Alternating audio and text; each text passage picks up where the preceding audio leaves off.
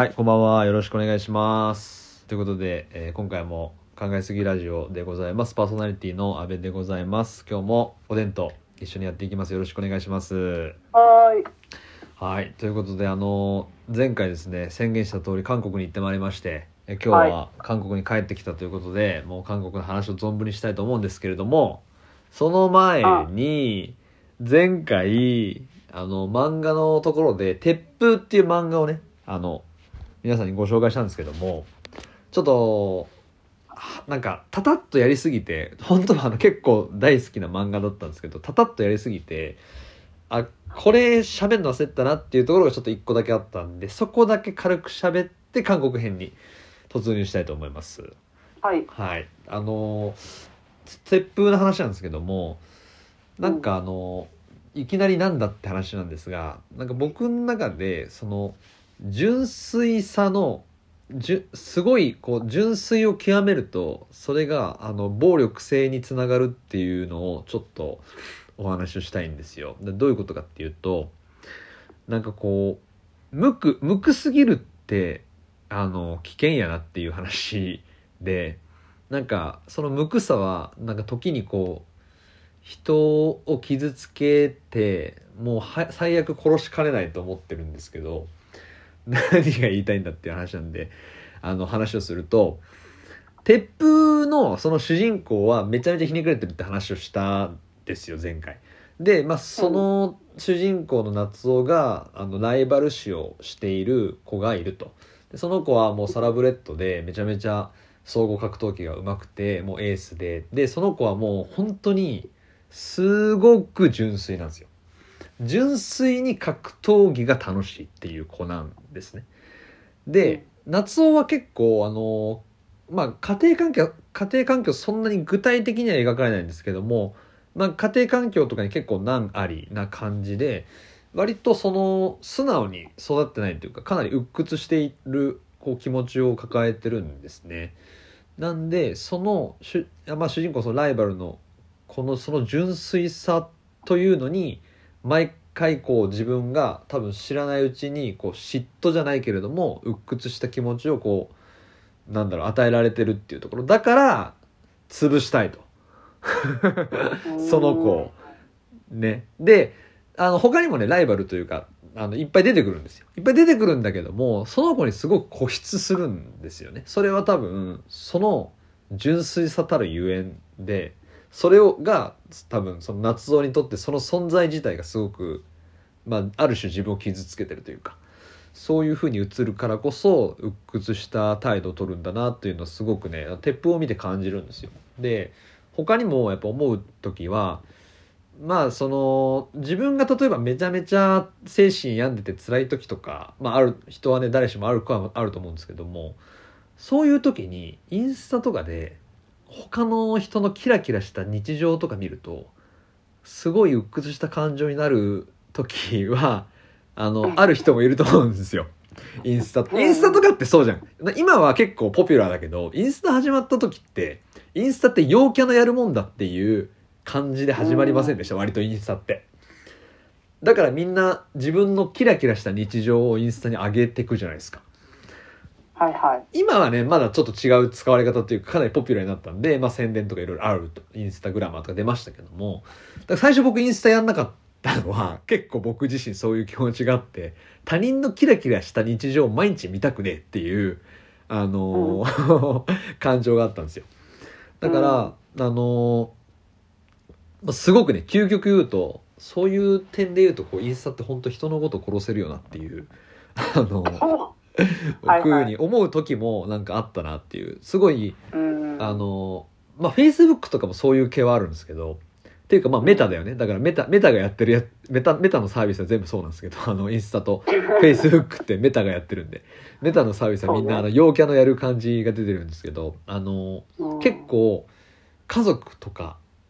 のなんていうか実家帰りましたみたいな。なんかすごいこう家族といい時を過ごしたみたいな写真とかまあフェイスブックとかも割とそういう系はあると思うんですけどそういう日常を過ごしました。イエイみたいな。なんか同級生と会いましたみたいな。そういう写真とかって結構そういうあのインスタとかフェイスブックでよく見がちだと思うんですけどもそれを全然こう家庭環境がうまくいってない人とかが目の当たりにした時にどういう感情になるんだろうなとか結構自分はあの思ったりするたちなのでなんかそういう、なんだろうこう光と影をものすごく対照的に見せつけられてる感じが、えー、と鉄風にもなんか自分はすごく感じるところがあったんでそんな漫画じゃないんですけど本当は。そんな漫画じゃなくて総合格闘技のスポコンではあるんだけども一方ですごくそういう対称性みたいなのを描いてる漫画なのでなんかそういう話にこう共感する。まあどちらかというと夏尾側の人にとってはすごく感情移入できる面白いあの漫画なんじゃないかなというのは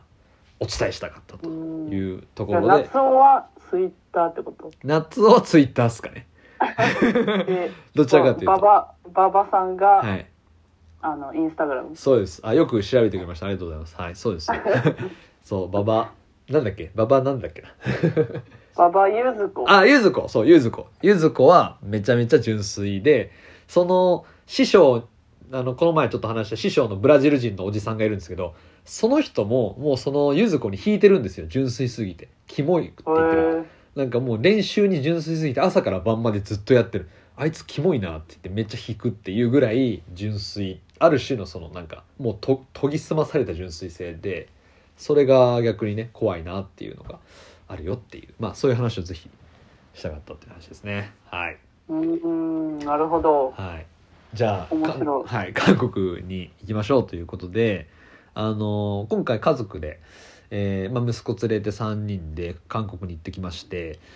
まあ、あの旅の目的としては、まあ、ファッション中心ショッピングあとはまあその韓国の今ソウルがねすごく暑いっていう話を聞いてたのでそこのカルチャーを実際に目で見て確かめたいと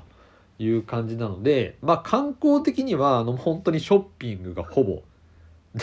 ショッピングとカフェが ほぼ大半を占めていてもう観光っていう観光はほぼししてない。観光っていうかそのなんか建築物見たりとかそういうなんか有名な場所行ったりとかみたいなのはほぼないです、うん、はい、あとご飯系もある種そんなにもうお金はかけないって言って捨てたんでまあある程度グルメは回ったんですけどでもなんかこう朝昼晩有名なお店に行くとかは全然ないです、はい。うん、もう普通にあの韓国のマックとか食いました普通に。ああ、韓国のマックってどなんか違う？韓国のマックはほぼ一緒でした。安心しましためちゃめちゃ。なんか。やっぱでも海外の、ね、チェーン店ってマジで安心するじゃん。すごい。あ、わかるわかる。なんかちょまああの全体に韓国は飯美味しいんですよ。やっぱみんな言う言う言うように。美味しいけど、うん。やっぱり僕も辛いの大好きなんだけどもう辛くなさそうなやつでも辛いんだよ。全てがやっぱり。なんでそういう味とかにちょっと飽きてくるとあーマックみたいな。へ ね、そういうになりますけれども。まあそんな感じでちょっとどういうふうにねご紹介しようかなと思ったんですけども。まああの全部で9日間行ってきました。よえっと8泊9日行ってきてただ初日はもう飛行機夕方ぐらいに着いてからホテル行ってそのまま夜なんでまあちょこっとだけ。であと最終日は早朝のフライトだったのでまあほぼ、えっと丸々1日あるのは、えー7日間ですかね、まあ、1週間丸々えー行ってきたという感じで考えてもらえればっていう感じです。で、まあ、もしかしたら、これから韓国旅行に行くっていう人が、聞いてくれてる可能性が2%ぐらいあるので、2%ぐらいあるので、その2%に向けて、一応その韓国のエトセトラも交えながら、まあ一応ガイドになるようなお話もしながら進めていけたらいいなとは思ってますと。はいで、えっと、韓国行く前にいろいろまあそれは下調べするんで調べたんですけど、まあ情報源としては、えっと、主にインスタと YouTube、まあ結構 Vlog とかでね、あの韓国行ってきましたとか紹介してくれてる人たちはたくさんいるので、その Vlog を見たりとかっていうのが主です。で、タイミングめっちゃ良かったのが、今韓国のやっぱ特集雑誌ですごいやってて、で、えっと、メンノンが今年の2月ぐらいにやってくれてるんです。韓国特集を。完全韓国特集へを。ーで、それはめちゃめちゃためになりました。あの、ファッションの、あの、分野では非常に。うん、なので、やっぱりね、あの、YouTube 見てもメンズのファッションを紹介してくれてる人はめちゃめちゃ少ないんですよ。まあ、女の、あの、レディースはあるんだけども、まあ、レディースもどちらかっていうと前話したみたいに結構ガーリーで、ちょっとギャルっぽい人がなんか Vlog やってえこれめっちゃ安いんだけどやばみたいなことを言ってるっていう動画が結構多いですね。はい。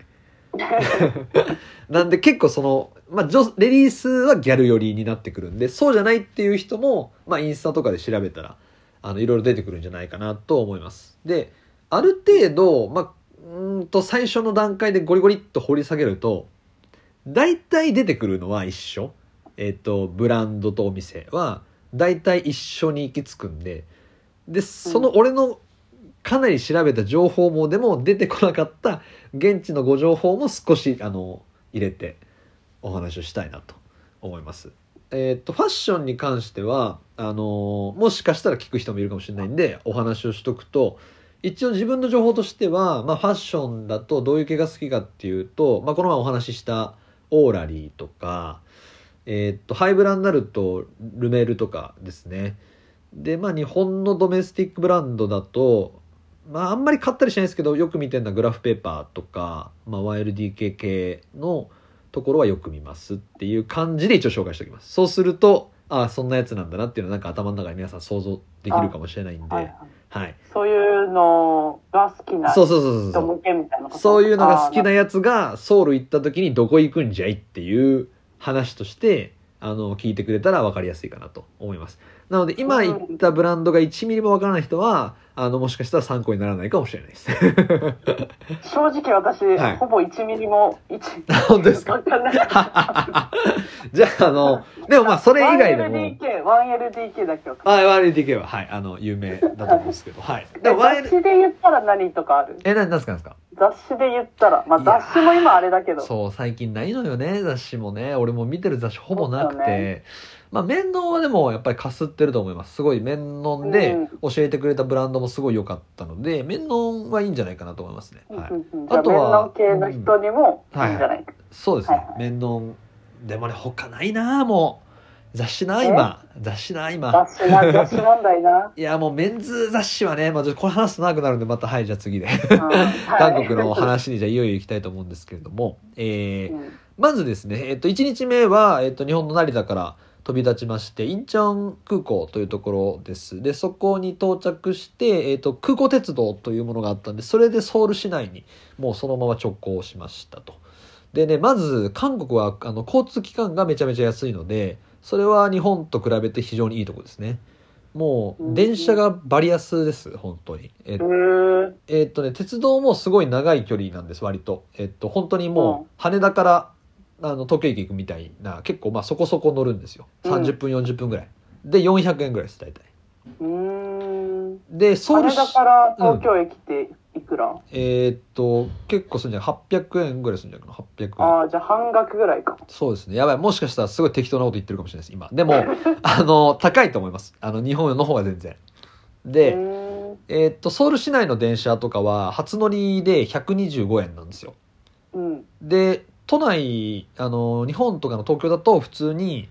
あこれぐらい行ったら300円から400円ぐらいするなみたいなところが普通に125円とか乗れるので電車はめちゃくちゃ安いです本当に。で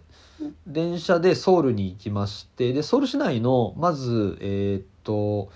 ホテルがトンデムンっていう、まあ、東に大の門でトンデムンというところがあってそこにあるのでトンデムンにホテルチェックインしてでそのままミョンドンという結構近めのところなんですけどミョンドンというところに、えまず最初に行きました。もう大体夕方ですね。でミョンドンはねなんだろうなちょっと形容しがたいんですけどどちらかっていうと上野っぽい感じっちゃ感じなんですよ、まあ、どういうとこかっていうと韓国観光客がめっちゃ多いんですね。ミョンドンは。なのでえ日本人もそうですし結構欧米の方々もいらっしゃって。で、えっと街としてはあのすごいね。と有名なスポーツブランド、まあ、ノースフェイスだのあとシューズブランド。ニューバランス。ナイキコンパス。そういうところのでっかい店舗がこう割と狭めっつってもまあどれぐらいですかね。まああの道にこうもうダーッとあるみたいな。であとは結構外国人、あの観光客向けにコスメ系安いコスメのお店とかが立ち並ぶような。でそういう場所です。でうんうんすごいねやっぱ韓国ってあの屋台がもう道に所狭しとずっと道に並んでてもう屋台通りみたいになってるんですよ。あいいね、はい、なんでもうそこでね散財するとねとんでもないことになるんで気をつけてください本当に。あの美味しい美味しいっつって食ってると優に3000円から4000円と飛んできますんでね。あの1個大体500円かまあ大体屋台って同じぐらいなんで400円か500円ぐらいでああなんかもうこれ美味しそう1個買って。あ次買い食いみたいな。もうあの大体1500円ぐらいポーンっていって。そこからさらに行くともうあの行っちゃうんで。まああの旅行なんでねあの皆さん楽しんでいただけるんですけどあの我を忘れて買うとそこそこ行きますよっていうー 感じで。うん。揚げ揚げ餅みたいなやつとかあのいろいろ食べまして本当にめちゃめちゃ美味しかったですなんか美味しそうなやつしかないですね屋台は。ああまあ屋台ってそうだよね。全然ねあの語彙力ないですけど美味しそうなやつしかない。なんか美味しまあ屋台ってでもそうじゃん。美味しそうなやつしかないやん屋台って、まあ確かに、もうん、だからもうそこはねもうあの自分の欲を制御するのが大変でしたけどう屋台が美味しそうだもん、そう屋台が美味しそう。もううん。そうですそうです。はい。もう遠目から見て何が売ってるかもわかんないけど、なんか美味しそうそうみんな買ってるし、うん食ってるしもうなんか、はいはいはい。そんな感じです。はい。でえっと、そこでまああのお目当てはねコンバースにあの妻が行きたいっつってたんでまあそれ目当てで割と行ったんです、あの韓国のコンバはい、韓国のコンバースでしか売ら売ってない厚底のスニーカーがありましてそれを目当てにあの行ったって感じなんですけど、えーっとミョンドンで思ったのはあのノース、えーっとね、ニューバランスがあったんですよ。なニューバランスちょっと履いてみようかっつって入った時にニューバランスのキッズがあったんです。で、えーっとおそらく日本では取り扱いのないキッズニューバランスキッズみたいなやつがあったんですけどうん、バリクソ可愛くてえー、もうね子供靴って可愛いよな。そうあのー発狂してました奥さんとマジで。こういうのが日本にないっていうあのーもう悲しみ日ながら本にない？日本にあのなんか色合いとか柄とかがもうね全然日本の子供服にないようないいパステルカラーなんだけどちょっとへんてこな柄みたいなニューバランスとかがそういうの出す出してるんですよ。えー、でもね高い。すごく高いんです。まあ高いっつうか適正価格なんですけど大体、うん、ちょっとなちょっと羽織も60007000円ぐらいしてるんですよ結構。はい。あなんでまあなんかバカすか買えない値段なんですけど子供服可愛いねっていうのは最初すごいなりましたね。でえっとそのヨンドンでパパッと観光した後に夕食はまあその日はその1日目は決めててあのタッカンマリを食いに行こうっつってでそのタッカンマリはいタッカンマリっていうのはあのまあ鶏一羽丸々煮た鶏だしの鍋みたいなやつなんですよ。でじゃがいもとか入っててみたいな。でそれにトッポギとか入れてトッポギ食ったりとかその鶏をこうやってもう全部分解して切ってくれてその鶏を食べながらスープも食べるみたいなめっちゃ美味しいやつなんですけどそれがトンデムンというところの裏路地にタッカンマリ通りというのがあってタッカンマリのお店がいっぱい並んでるところの一番有名店っぽいところですかね。観光のガイドによく出てくるところに行きましてそこでまあ食べましたと。めちゃめちゃ美味しかったです。えー、ただ意外にまあその後もずっと思うんですけど韓国って本当に英語がまああんまり通じないっていうのと、はい、あの日本語もまあ通じないです普通に。当たり前なんですけど。で結構観光地化されてるところは日本語メニューもあるかなと思いきやなかったりもするんで気をつけてくださいっていうのは最初に言っときたくて。あそう。はい、そのタッカンマリアも、あのーもうグルメガイドみんなどこにも出てくるような、あのーところなんで日本人客とかも普通にもうバンバンいるんですよ。いるんですけど日本語メニューがもうそもそもないし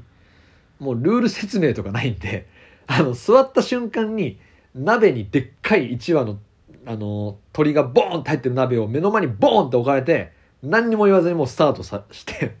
えー。どうすりゃええんやろなこれって思いながらずっとわたわたしてるっていう状況でであのみんなねなんか地元のおばちゃんってなんかこうおばちゃんたちがやってくれてるんでまあ英語も通じないですしああっちもなんか通じなくなってくるとだんだんイライラしてくるんであっちも。はい もう俺らもうあのいっかみたいな感じで。もうそのまま食っちまえみたいな感じで食ってたりしたんですけどまあでも本当最近はねあの Google とかのカメラでカメラ上で翻訳してくれたりしますからメニューとかを。はいはい。もうそういうのをひたすら駆使してあの理解するしかないです。はい、だしまあだからあの余裕があればそういう韓国の一言韓国語みたいなの買ってある程度韓国語を話せるようにしていた方がスムーズかなとは思いますね。うんうんうん。はい、でその後はタクシーで帰ったんですけどタクシーもね本当に安いんですよ。まあ大本当に日本だと1500円から2000円もっといくかなみたいなところが大体800円ぐらいで行けたりとかするんでえーもう下手に時間使ってで電車が結構ねあの地下鉄はもうほとんどそ全てに通ってるんであの地下鉄でと使えばどこでも行けるんですけどただ結構ね乗り継ぎがね多いんですよ。に2回乗り換えたりとか、最低1回は必ず乗り換えなきゃいけないぐらい繋がってなくてあんまり。うんなのでタクシー直線距離だとタクシーの方がめっちゃ速いっていうのが結構場面によってはあるのでタクシーは選択肢に入れといた方が絶対いいと思います。えっとうん。タクシーはもう本当にあの日本みたいに道端で呼ぶっていうのはほぼしない方がよくて、えっとカカオタクシーっていう今で日本でいう Go, Go タクシーみたいな配車サービスのアプリを使わないと多分あの止められないのでうん。それをした方がいいです絶対にカカオタクシーはめちゃくちゃ使いましたね。えー。はい、もうそれほぼ全部それで配車サービスで来てもらったんですけどあの2つも難点がありまして1つはカカオアプリ、えっとカカオトークいわゆる LINE トークですね。LINE トークのカカオ版を取って ID を取得しないとカカオアプあのタクシーは使えないので、うん。えっとそれが必要ですってことなんで登録まあそんな難しくないです。登録してほしいっていうのとあとは、あの、多分な、な多分なんです、想像なんですけど、カカオタクシーを配車お願いしますっていうと、まあ、こう、近郊にこうやってバンバンって呼ばれて、で、その近場にいるタクシーさんが、あじゃあ行きますって言ってこう来てくれるわけじゃないですか。うんで、多分そのタイムラグが長いと、こいつあんま来ねえなって言って、キャンセルされるっていうことが多分あるんだと思うんですね。このうん俺が多分呼んでるんだけどタクシー来るの遅いからこいつキャンセルして他のやつ要望みたいな、うんそういうことがあるらしいからメッセージであの頑張って今向かってますみたいな感じでメッセージ来るんですよ。タクシーのおっさんから。だけどそれ全部韓国語なんで最初わかんないです。なんか韓国語でメッセージがバーンって来るんだけどえ？何？みたいな。であそれもあの俺はもう画像翻訳でそれをスクショして画像翻訳してー。調べたりとかしたりとかあとあの結構ね変なところにいてなんか来たのに見つけられないとかだと電話してくるんです。カカオトークで。電話してくるんですよ。あでもさ電話出れないから。あの、ま、ナンバー持ってないんで。なのであっちが電話出れないけどどどうしたの？みたいな感じであメッセージ来たりとかしてあたふたする時もあるんでまあそういうことがあるけど、まあ、頑張れば乗れるんで気をつけてくださいと。いうところが結構あの、まあ、感じたところ。まあでもね本当に必須なのでねカカオタクシーは絶対にやった方がいいとそうアプリ上では払えないんだ。あアプリ上では払えないですよ。あのね韓国のクレジットカードが必要らしくて。あそういうことか。はい。それはさすがに取得できないのであの基本的にその現金で払あの現金というか最後に払う感じ。ただその最後に払うのはえーっとクレジットで払えます。ほぼ。うん。あのなんだカカオタクシーについてる機械は全部クレジット対応してるのでまあどのみちクレジットで払えるんで問題ないかなと思いますね、まあ、そんな感じで1日目夜夕方来ましてご飯高まり食って、まあ、終えたと。いうことで、まあ、うん。2, か2日目が本番でございますね。2日目がえーっとそのトンデムンのすぐ近くというかまあ中側にある、えーっとカンジャンシジャンという市場に行ってきた最初に朝行ってきまして、まあ、そこで朝飯を食うと。あいう市場？はい市場です。でこれもねあのすごい有名な観光市場なんであの調べればすぐ出てくるようなところなんですけどもあの昔ながらの結構韓国料理とかが屋台で楽しめるっていうもう屋台が集結してるんですその市場の中に全部。なのであのそういう韓国料理が食べたいよっていう人はあの行ってみて全然いいと思いますね。で僕はあのタコの踊り食いが食いたかったんですよ。えー、はい、それはあのー正月番組でえっと、朝の番組情報番組の「ラビット!」っていう番組があると思うんですけど、うん。それで正月らへんにあのーニューヨークと,、えっと矢吹奈子と本田仁美が韓国に行っていろいろ巡るっていう特集をやってたんです。うん。それでカンジャンシジャンに行ってたんですよ。その市場に。うん。でそのタコの踊り食いみたいなんでもうタコが生きたままこうやってバンバンバンバンって切られてもう踊踊りながらこうあのだ出てくるみたいな、うんそれを食べててクソうまそうだなと思ったんであの食ってみたいなと思ってそれを食べに行こうと。で、えっ、と有名なユッケ屋さんがあってそのユッケ屋さんでユッケとタコの踊り食いがセットになったものがあったんでそれを食べに行きましてあのめちゃめちゃ美味しかったんですけどちょっとねユッケの方がねあんまり体に合わなかったのか知らないですけど途中ぐらいからちょっとね気持ち悪くなりまして 食ってて。あはい。ちょっと残してはいあのうんやめたっていう感じなんですけど味はめちゃめちゃ美味しかったです。まああのタコが好きな人は普通にうまいでしょうと。タコ嫌い。タコ嫌い。じゃあダメです。はい。しかも踊ってるんでタコが、はい、もう絶対無理だと思いますそれは。もう。それは食いましたね。あとはえーっと結構ね韓国はなんかや果物ジュースみたいなのが割とそこら中にあって日本でいうねあのその100%ジュースみたいなこの果物をミキサーでやってはいどうぞみたいなやつが結構多かったんでそういうのも飲んで、まあ、あのめちゃめちゃ美味しかったですね本当に。でねそれが終わった後にえーっとトンデムンっていうのはあの基本的に市場卸売市場の町なんですよトンデムンって。うん。はい、なんでえそのトンデムンっていうところの、まあ、アクセサリーのあのなんだろう装具とか、えーっとパーツとかいろいろ売ってるアクセサリー卸市場というところにちょっと行ってみたんですけども、えーっとね、結構まあ、うん対象としては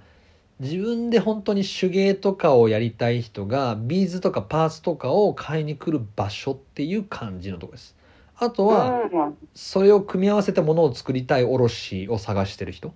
とかですかね。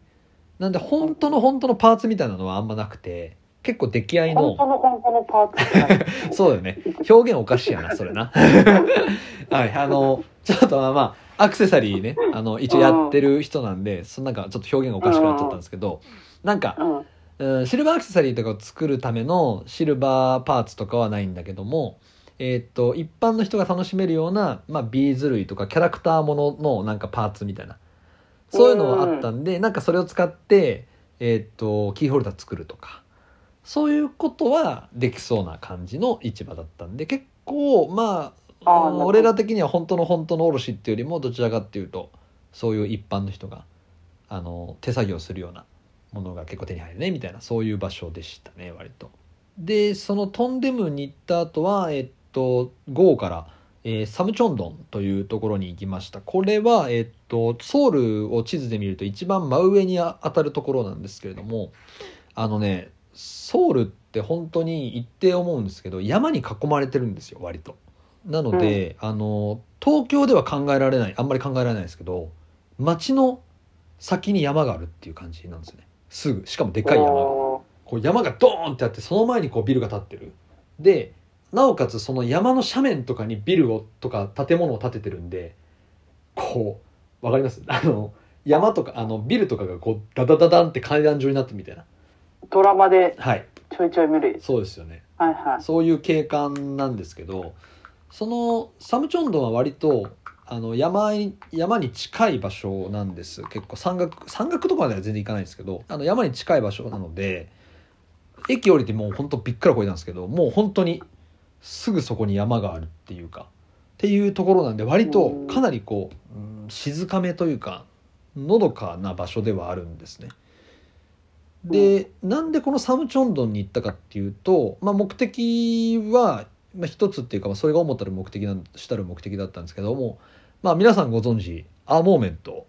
というブランドがあの韓国初でありまして大体韓国初のブランファッションブランドっていうと、まあ、真っ先に出てくるのがこのアーモーメントです。でうん日本にもすでに来ていてあの扱いはたくさんあったりポップアップしたりするしてたんですけれども、まあ、もちろん韓国の国内の方でもだいぶ人気があるブランドでしてこれがですね、サムチョンドンに店を構えてるんですよ。はい、なので、まあ、それ目的でまず行こうということでアモメントに行ったと。でねタイミングが非常に良くてその僕らが行くちょっと本当に数日前か1週間前ぐらいにそのアーモーメントが同じ地域でフラッグシップショップを出店したんですよ。うん。なのであの本店というかい一番最初にあったアーモーメントはどちらかというとこうビルの一室みたいな感じでこじんまりとしたあのところなんですけどももう一個の出し出店したフラッグシップショップはもうそのアーモーメントのオリジナルブランドあごめんアーモーメントってセレクトショップなんですけどなんで、あ、セレクトショップは、ないセレクトショップなんですけどオリジナルもやってるんです。うん。でセレクトショップの体体系を模してるのはそのもうほ本店はセレクトショップなんでアモーメント以外のいろんなブランドが扱ってるんですけども今回フラッグショップ、フラッグシップ出したんでそのフラッグシップショップにアモーメントのオリジナルを全部集結させてるんですね。うん。なんでアモーメントの世界観がより感じられるのはそのフラッグシップショップなんですよ。うんそれがもう本当に数日前にできててマジでタイミングよくてそこにも行けたんであのすごい良かったなって感じなんですけどサムチョンドンはなんかねあの宮廷がでっかい皇居みたいなところがあるんです、まあ、日本でいうと皇居みたいなところが。それをぐるりと囲んでる感じの地域なんですね、はい。なんであの観光地としてもすごく有名でなんかねチマチョゴリあの漢服チマチョゴリ着て入るとあの入館料無料みたいな感じなんであのチマチョゴリ着てる人とかも割とちらほらいるみたいなそういう場所なんですけどなんかねもともとそういう美術関係アート関係が非常に強くて画家があの昔住んでたそういう盛んな地域だったらしいんです。うんなのであの現代美術館もそのサムチョンドンに存在していますしアートギャラリーとかも非常に多いのでそういう高感度な場所なんですよね。でそこにあの、まあ、ちょっとこう盛ん栄えた通りみたいなのがあってそこに今は全部集結してる感じなんで韓国は今本当に香水とかそういう匂い系がねすごい流行ってるんですよ。なんでもう本当に香水ブランドとかあとスキンケアまあ皆さんご存知のスキンケア系がすごく有名なんで、まあ、そういったところのブランドがあのすごい集結したんですけども特に韓国でもうすぐ耳にするのは一つはタンバリンっていうブランドともう一つはノンフィクションっていうブランドこの2つはすぐ多分調べたら出てきます韓国の。うんでこれが、えっと直営店がそのサムチョンドにどっちもあるんですよ。めっちゃあるやんサムチョンドはい。なので、あの、それもまあ、あの、見てきて、で、そのタンバリンはね、サムチョンドに初めて出店して間もなかったんで、それもね、新店だったんで非常に良かったんですけども、はい。そんな感じで、うんまあ、サムチョンドン自体の抹茶非常に良かったんですけどね、アーモーメントのフラッグシップショップがすごい良かったですね。えー、などういうふうに？あのね、久しぶりに感動しました、本当に。あの、感動？はい。お店に行って感動するの久しぶりだなっていう感じなんですけど、うん。ちょっとねあのうんどういうあれがいいかな。そのファッションの話をするともともと結構僕はそのなんだろうなこうブレスとかわかります？ブレス。わからないです。どちらかっていうとどういうデザインって言ったらいいのかな結構どこの国？えーっとねブレスはどこだったっけな？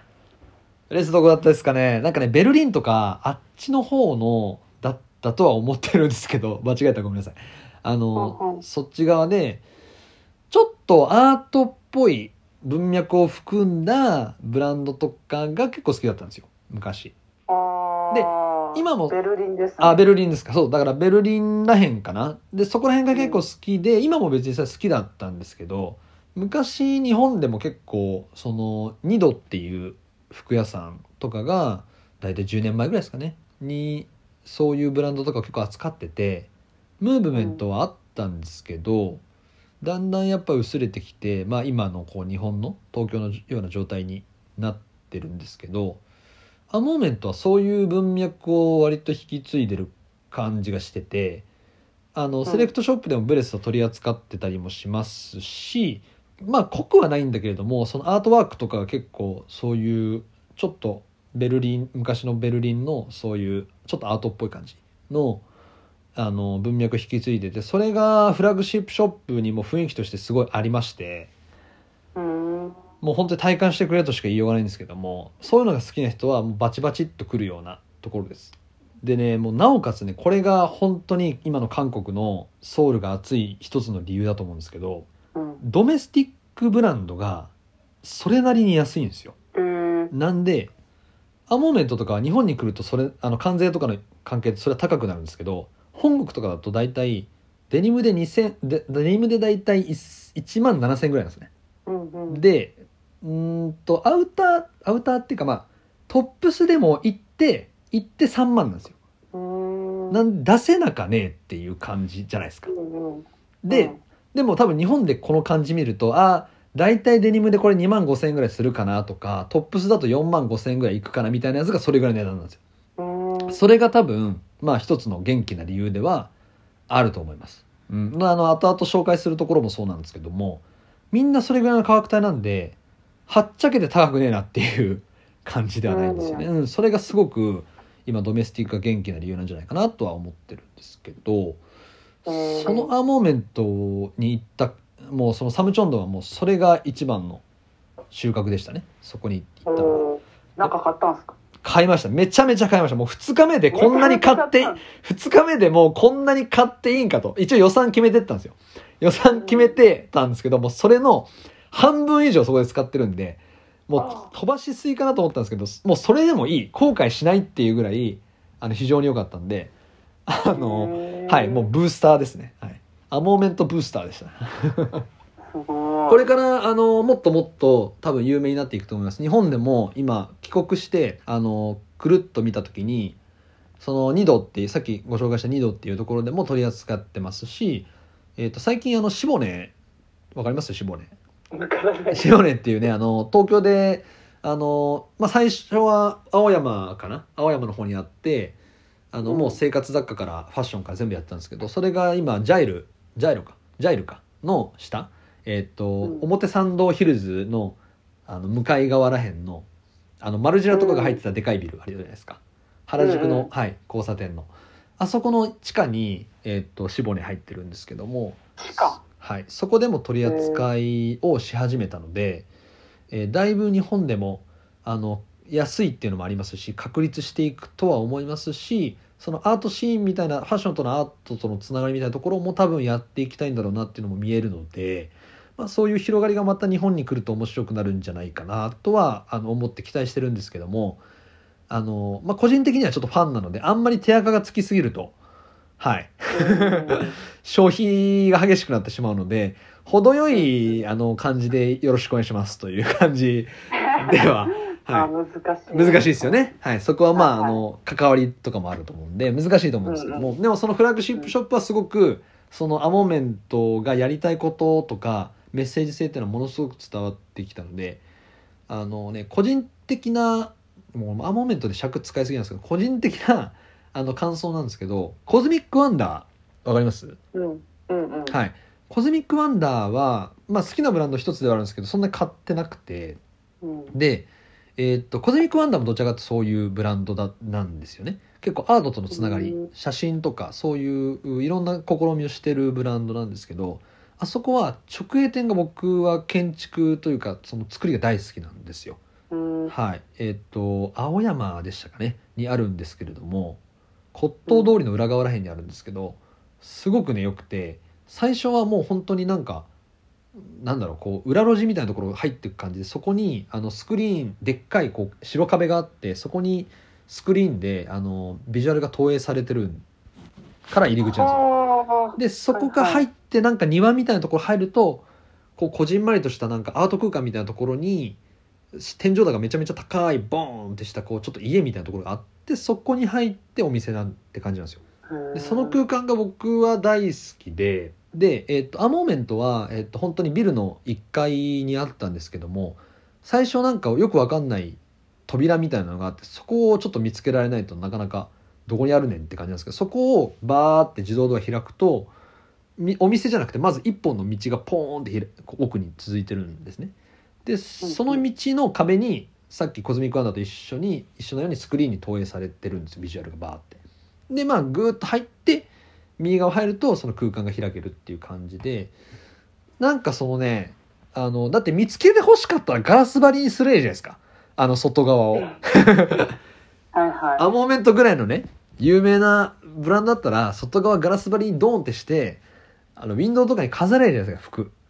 そしたら、うん。おお客さんも来るじゃないですか。え？ってななるじゃないですか。だけどなんかあえてそういうう分かりにくいところに作ってなおかつ最初にこう一本の道こう開いてスクリーンのビジュアルを見せるっていうところがまあなんていうかそのメッセージ性とかテンションっていうところが僕らにこう伝わってくるとこなのかなと思うんで今ねすごく注目されてると思うんですけども、まあ、それがアーモメント的にこのこんなに注目されることがいいのかどうかみたいなところも含めてあの今後見ていきたいなっていう感じはしてますね。それがね2日目はもう大収穫というところでしたと。はい。はい、で3日目は、まあ、ホテル戻りまして今度はね、あのーナンデムンというあの左に大門じゃなくて南南大門と書いてナンデムンというところにえー行ってきてます。これあのトンデムのすぐ近くにあるんですけどもナンデムン市場というところでここは、えー、とどちらかっていうと子供服の卸が有名なところなんですよ。それ目的で行きました。で思ってたよりは安くなかったですね。あそうなんや。はい。なんかもっと500円とかそこら辺のレベルまで行くんかなと思ったんですけどあのちゃんとしてるやつは本当に5 6千円してたんでなんか安さ重視みたいな感じでいくと結構肩透かし食らうんですけどただあのねすごいんですよ。もう本当にこう形容しがたいんですけど一つのワンフロアにブースみたいな感じでお店がひしめき合ってトントントントントントンってあるんですよ。で狭い道がだんだんだんだんってこう迷路状に続いてる感じなんです。それ外？えっ、と中。ビルの中に。中？はい。ああはいはいはいそういうう作りなんです。韓国のそういう市場のあのすビルって。うんうんだからもう1フロアに何店舗あるんですかね。100もっとあんのかな。だからもう全部見ようと思ったらしんどいんですよマジで。うん。でそれがいくつものビルがあるんで子供服本当にマジで本腰入れて子供服見たいんだったら1日潰す覚悟でいかないと無理だなってのは悟りました。はははだけどやっぱ韓国はねあのね子供服めっちゃおもろいんですよ。えー。日本じゃなかなか見られないようなおもろい柄とか色とか図解とかするんで、そこはね一つプッシュしたいとこかなと思います。はい。めちゃめちゃ面白かそったですね。日本で買うよりは安い？安いのもありますね。うん。まあ物によって、はい。寄ったらってことか。はい。何でもはあの安い方なんであの全う然ん。見つければ T シャツ1000円とか全然あるんですけど。えー。まあでも質とかと比べたら日本の島村とかの方が質とあの価格っていうところはいいバランスなんじゃないかなと思います、ああなるほど、はい、だけどナンデムンとかはそういうデザインとか業者なんですよ。全部業者とか。なんか俺らがいいなと思ったところとかはもうその店頭に立ってる人が「あこれ私作ってるのデザインしてるの」みたいなやつとかがちっちゃいブースにこうやって全部飾ってあるんですよこうやって。ああなるほどなんねでそこでこうもうこれ欲しいみたいな感じで行ってくんで、うん、あの面白いものはいっぱいありますね結構ね。うん。だからなんか想像として同じような卸の人たちがひしめき合ってるっていうよりも個人でこじんまりやってるブランドが死ぬほどひしめき合ってるって考えでやった方がいいんでそうするとまあ価格帯的にもこれぐらいになるんかなみたいなぐらいには思っといた方がいいです。はいはいはい。って感じですね。でね3日目はあの目的がちょっと午後ありましてヒュンデソウルヒュンダイソウルですかね。えっとヒュンダイこの前おでんが言ってた。それ車じゃんって言ってたやつなんですけど、まあ、いわゆる韓国の大財閥にヒュンダイというのがありまして、えっとそのヒュンダイ百貨店やってるんですよ。あのまあ、いわゆる日本でいうと、まあ、高島屋とかそういう感じですね。あの松坂屋とかみたいなそんな感じのやつでヒュンダイという百貨店をやってましてそのヒュンダイが、えーっと2年前か1年前ぐらいにソウル一最大規模の、えー百貨店をヨイド島という、えーちょっとこう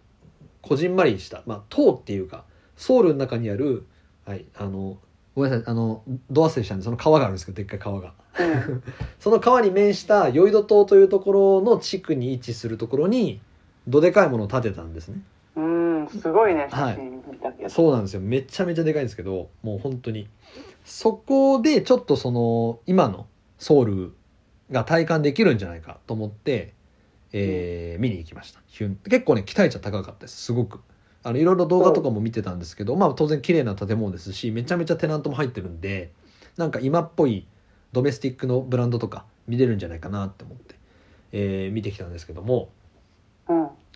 地下の、えーフロアはそういうフロアなんですよ。ちょっと若者向けのドメスティックが扱われてるのが地下にあるんでそこはめちゃめちゃ面白かったです。うん。なんですけど、えっと、上のフロアのハイブラのフロアはもう日本でも見るようなブランドばっかりで、うん。まあ逆に日本のブランドがあの来てるなっていうさっき言ったオーラリーとか、えーそういうブランドとかが扱ってるセレクトショップみたいな、まあ、あの雰囲気的には伊勢丹みたいな感じです。あのこうワンフロアにこうなんかラックでブランドがこうあるみたいなね。はいはい。そういう感じのイメージが、まあ、34階上のフロアだったんですけど。なんでそこはねあんまりなんかあちょっと見た感じだな。日本の百貨店と同じような感じだなっていう感じなんであんまりね面白くなかったんですけど、まあ、下のその B1 階 B2 階食品フロアと、えードメスティックのブランド服だけじゃなくて生活のライフスタイルとかも含めてのところは、えー面白かったですねめちゃめちゃただえーっと後々この韓国旅行全体ひっくるめてみるといわゆるそのソウルで今すごくムーブメントを起こしてるようなお店がそのヒュンダイソウルの地下に出店をしているのでうん。ヒュンダイソウルでこれ見なくてもその場所行くんだったら見んでええかなという感じはしてました。ああ、なるほどはいね。はい。なのでその自分が行く地区にそのお店の直営店があるんだったらわざわざヒュンダイソウル行かんでもええやんというところはうん。あったのでそこはえっ、と見てはいいかなというところです。でえっ、と4日目は、えーホテルを変えましてちょっと右下の地区の方に行きました、えっとアックジョンというところがあるんですけどもうん。このアックジョンというところにホテルを変えてそこ近郊を今度は、えっと、旅行観光という感じにしたんで4日目はホテル変えてで、えっと、そのソウルでいうと右の方に位置するソンスドンでこれはね今ねあの韓国を調べるとめちゃめちゃ出てきますソンスドンという町は。うん。ここ、はい、に、えっと4日目は行ってきたんですけれども、えーまあ、そこはねあの調べればすぐ出てくるんであの、まあ、調べていただければいいんですけど昔工場地帯だったところが今、えっと、ファッションが入り込んできて昔のいわゆる倉庫だったようなところをリノベーションして、えっと、カフェであったりとかファッションのセレクトショップが入るような街なのでその敗退的な雰囲気と現代的な雰囲気が融合しているようなカオスな空間の街ですうん。それがめっちゃめちゃくちゃ良かったですねはい。もうおでんさんの好きなグラフィックとかもありますしガンガングラフィティね。グラフィティですねすいません グラフィティ、まあ、落書きですか、落書きと言っちゃダメねはいはいうん。そういうグラフィティアートみたいなのもありますしうん。もうねその雰囲気はもう日本では絶対にない。ないというかなかなか表現できる地区はないよなっていうこの条件が合わないと思うんですよ。はいはい。ちょうど僕のあの、まあ、今会社がね、えっと、浅草橋にあるので浅草橋もどちらかっていうと卸問屋の町なんですよ。なのでうん。そういう職人さんとかがいてでそこに今まあ少しカフェとかが入ってきたりするんですけど、まあ、そういう点ではちょっと似てるかなと思うんですけどでもあのお町の規模とかあ建物の規模は全然違います、もう本当にでっかい倉庫みたいなところをバコーンとぶち抜いて、えっと、カフェが建ってたりとかそこにハイブランドがドメスティックなハイブランドが入っていたりとかして空間自体が非常にでかいんですね。あの一個一個の。なのであの非常に表現がされやすいしやすい環境ではあると思いますしやっぱり建築もねすごいね韓国盛んでいい建築もいっぱい建ってるので建物自体も非常に面白いところもあってうん。でもまあ裏入るとなんかシーンとしててボロい家とかがババババってあったりとか。でもそのボロいビルの中とかにちょっと面白いお店が入ってたりみたいなところが今あって。でもねあの大体主要なのは来てますよ。あのイソップとかもあのソンスドにありますし結構ねそのイソップもちこじんまりしてるんですけど長屋みたいなところをリノベしてたりするんですごいね。あのあこれイソップかわいいね。みたいななんかちっこいんだけど。長屋で可愛いみたいなやつとかもありまして僕は多分この韓国の旅の中で一番好きな街ですねでさっきもうん僕あのベルリンに行ったことは一度もないんですけどうん。なんだけどさっき言ったようなそのなんだろうなそのでっかい倉庫とかにアートとかが展示されてたりとかちょっとそういうインディペンデントなムーブメントが発されそうな雰囲気みたいな。もう語彙力がねあの最近なさすぎてねもう失望してるんですけどあのそういうなんか起こりそうな雰囲気みたいなのがそのソンスドンにあって完成されてないところが非常に魅力的だなって思います。へえ。なんかね代官山と似てるみたいな人もいるんですけどえ？僕は全然そうは思っなんかね日本の東京って今ほとんど完成されてきてると思っててこううん。うまく言えないんですけどあんまり余地がないんですよね。余白がなくて。うん。だからこうこういうものやってみたら面白そうだよねっていう挑戦っていうよりもどちらかっていうと売れてると売れてるものが売れてる場所に行くっていうそうういうこうお決まりのパターンが今日本結構東京ではああるなっていう感じが僕はしてるので、はい、そういう意味で言うとまあその面白みはその僕らが学生だった時のような10年前のあのセレショとかがあ原宿の裏原通りとかあとはキャットストリートとかが人がいっぱいいてなんかいろんなセレクトショップがどこだかどこだか入っててそこにドメスティックがすごい並んでて日本のブランドが熱いなっていう状況ではもうなくなってると思うんです今は。うんそれが今そのソンストーンとかには特に感じられてセセレクトショップにはもうドメスティックがほとんどですし韓国のブランドばっかりですよね。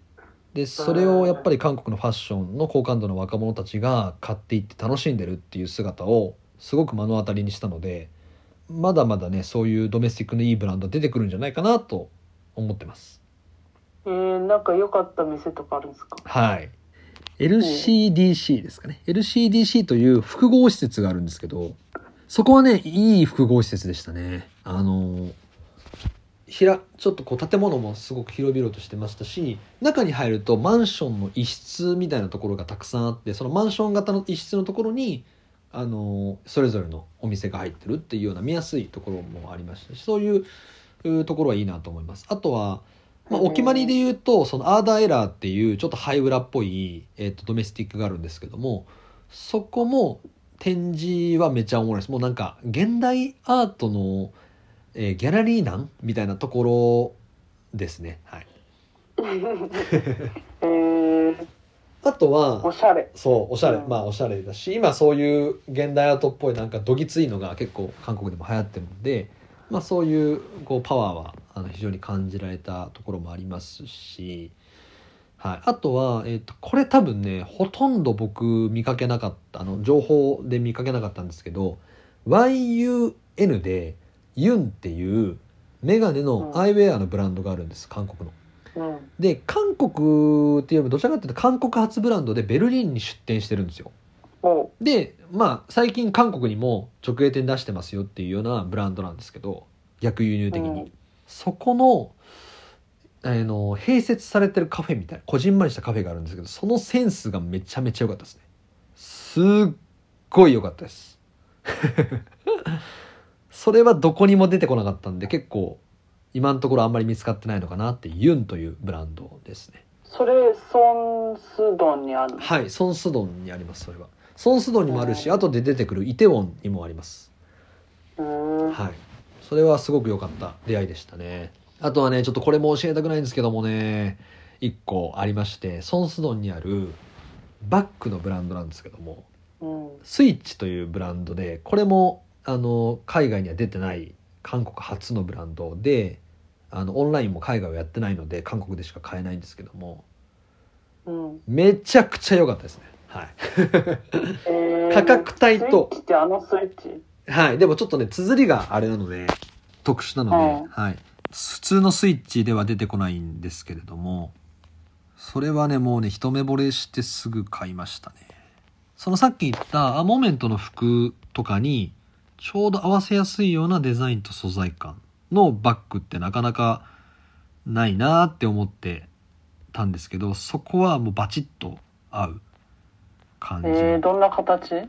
いろいろあります。ショルダーとか、トートとか、リュックもいろいろあるんですけども、素材がね、うん。ナイロンっぽいんですけど、なんだろうな、ツルツルしてない、こう、ナイロンっていうか。あの、そんな感じの素材感で、うん、作りも非常にね、いいですね。えっと、綴りが SWEETCH で、多分おそらくスイッチというブランドなのかなと思うんですけど、ちょっと読み方もしかしたら違うかもしれないそのブランドがめちゃめちゃ良かったです。もう次渡韓する時はもう一個絶対買うって決めて、すごくいいブランドですね。ここもえちょっと応援したいなと。でもね、ソンスノはね、めちゃめちゃお店あります。本当に調べるとたくさん出てくるんで、インあのインテリア雑貨もそうですし、まあ、ファッションもそう、カフェもそう、全部あの混合して、もう歩けばね、大体何かありますわ。本当に。それぐらい、あの、ひしめき合ってるんで、はい、ぜひブラブラ観光してもいいんじゃないかなと思いますしあとはソンスドンでいやもうソンスドンの話するともうね止まんないですね。でもね一個だけうんそうねご紹介したいのはこれねあんまり韓国って感じはしてないんですけどすごく楽しいとこだったんで行ってほしなんか機会があったらって感じですけど Your Naked Cheese っていうところがあるんですよそこはチーズのお店なんチーズ料理のお店でめちゃめちゃアメリカンな雰囲気のところなんですけどそこはねポップコーンのスナックがオリジナル作っててうん。死ぬほどうまかったですね。えチーズ味のポップコーンってこチーズトリュフ黒トリュフなんですよ。とあ何チーズチェダーチーズと黒トリュフかな？のやつなんですけどアホみたいにうまくてもうこれ日本に来たら絶対売れるやろっていう味でした。あそうなんや。ポップコーン。誰かマジ輸入してくれこれっていう。も家族全員で大絶賛です。うまくねこれお店で出てくる料理は食べなあのまあそこはちょっとあのランチ時じゃなかったんで食べなかったんですけどお店で出てくるチーズ料理もめちゃめちゃ美味しそうでしああいいな、はい。チーズ大好き。たあのねおおでんとかめっちゃ好きだと思うそのお店。マジ？そういうでもなんかポップコーンはまあ別にだあポップコーン別に？あそう。店内のそのなんか色使いとかもちゃんと計算されててうーん。すごくねあの良かったです。なんかなんかカ今ラフルだそうそうそう。なんか今ね韓国って結構インテリアは割とミッドセンチュリーみたいなのが流行ってるんですよ割と。なので結構こういうカラーリングアメリカのああいう昔の時代のカラーリングみたいなのが流行ってますねすごい、あそうなんだ。うん、カラフルなところが多いですかなり。そんな感じですね。まあ4日目でそんな感じですわ。はい。でもちょっと5日目6日目7日目ぐらいはちょっと失速しつつもまた上がってくんでうん。はい、ボリュームはあるんですけどまあでも本当に4日目のこのソンスドンと2日目のサムチョンドンは非常にこう収穫の多い日だったなという感じでした、うんいいね。いやーもうちょっとね前前半だけでこれだけいってしまったのでちょっと後半はもう少し抑えた方がいいかもしれないですけども何かあります？もうこれで一旦前半をおしまいにして次次回にしようかなと思うんですけど。いやーなんか全然知らない知らなかったことばそうでっかだった。すね。なんかね、うん。本当になんか多分まあ情報を入れてない人はソウルって今どんな感じになってるのか全く想像できないかもしれないんですけど、うん。あの本当にねこのパワーファッションのパワーはすごく強いですしいろいろね国国政のこの経済状況とかもいろいろ日本とはまた違って、うん苦しい部分もたくさんあると思うんですけどそれでもやっぱりファッションがあれだけあの元気があるっていうのはこうカルチャーとしてはすごくいいことだし面白いことはどんどん出てきそうな感じは今してますね。多分日本もどんどん日本の方からも韓国に今参入をしようとしてる感じはたくさんあるのでもしかしたら日本から韓国に出店するみたいな動きがここ数年で上がってくる可能性は高いですね。はい、日本から？はい、って思いました。へえわかんないけど。わかんないけど。はい なんかソウルだけでもなんかいろんな顔があるね。あります。めちゃめちゃありました。たくさん。でもそれはまあ東京も一緒だと思うんで、そうっすうんねなのでそこの色とりどりっていうところは本当に多文化がたくさん流入してる部分はあると思うんですけどやっぱねドメスティックの元気があるっていうのはいいことだよねって思うよね。やっぱ。うん。なんかセレショに行ってもインポートしかないっていうかもうね海外のブランドばっかりだったらちょっとなんだろう。いいんだけど悲しくなるっていうかもっと日本のブランドがね頑張ってたらいいじゃないですか。国内ブランドだから安いし海外よりもきっと、うん。そういうことですね。はい。へえいいね、はい。えそれ距離感っていうのはうん、東京と同じ感じじゃん？そのうん、一つ一つ、ああえどどういうことですか？あの街の？うん。そうそうそうそう。あそうですね。行きやすいですよ。あそうなのうん。そのホテル俺が取ったそのトンデムンのホテルとかアクジョンにいれば大体行けますわ30分か40分ぐらい乗り継げばもう端まで行けんじゃないですか大体。結構ねこじんまりとしてます、ソウルは。えー人はなんか歩いてる人はどんな感じだった？歩いてる人それは何そのおしゃれ的な部分でってこと？いやなんか別におしゃれなんかもうなんか印象って印象？いやもう本当に女の人はめちゃめちゃ綺麗でしたよ、ああそう、うん、やっぱりそのスキえンケアだだ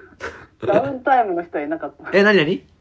ダウンタイム。わからん。ダウンタイムだかどうかわからんけど。いやでもダウンタイムの人もいたかもしれない。なんかあの包帯とかたまに見たから。あそう、うんいたかもしれ韓国歩くと、うんすごいダウンタイムの人がいっぱいいるって聞いたこと。あんま意識して見てなかったかもしれないけど。でもいたこう眼帯とかしてた人もいたからそれはそうだったのかもしれないんだけど。でもやっぱりねうんもう多分完成された後だと思うみんな。そう。すごいね、綺麗でしたよすごく。あのスキンもう本当肌とか綺麗でしたしみんな。うちさなんかその高校の時に上京してさ、うん。東京のひ女の人ってめっちゃ綺麗。みんな綺麗って思ったんだけど、はいはいそれ結構衝撃だったんだけど。えでもさ阿部君もさ、うん。東京来た時そう思わなかった、ええ思ったかな？でもね大学が結構田舎だったんでちょっとあんまありであとなんかすごい奇抜なファッション好きだったんで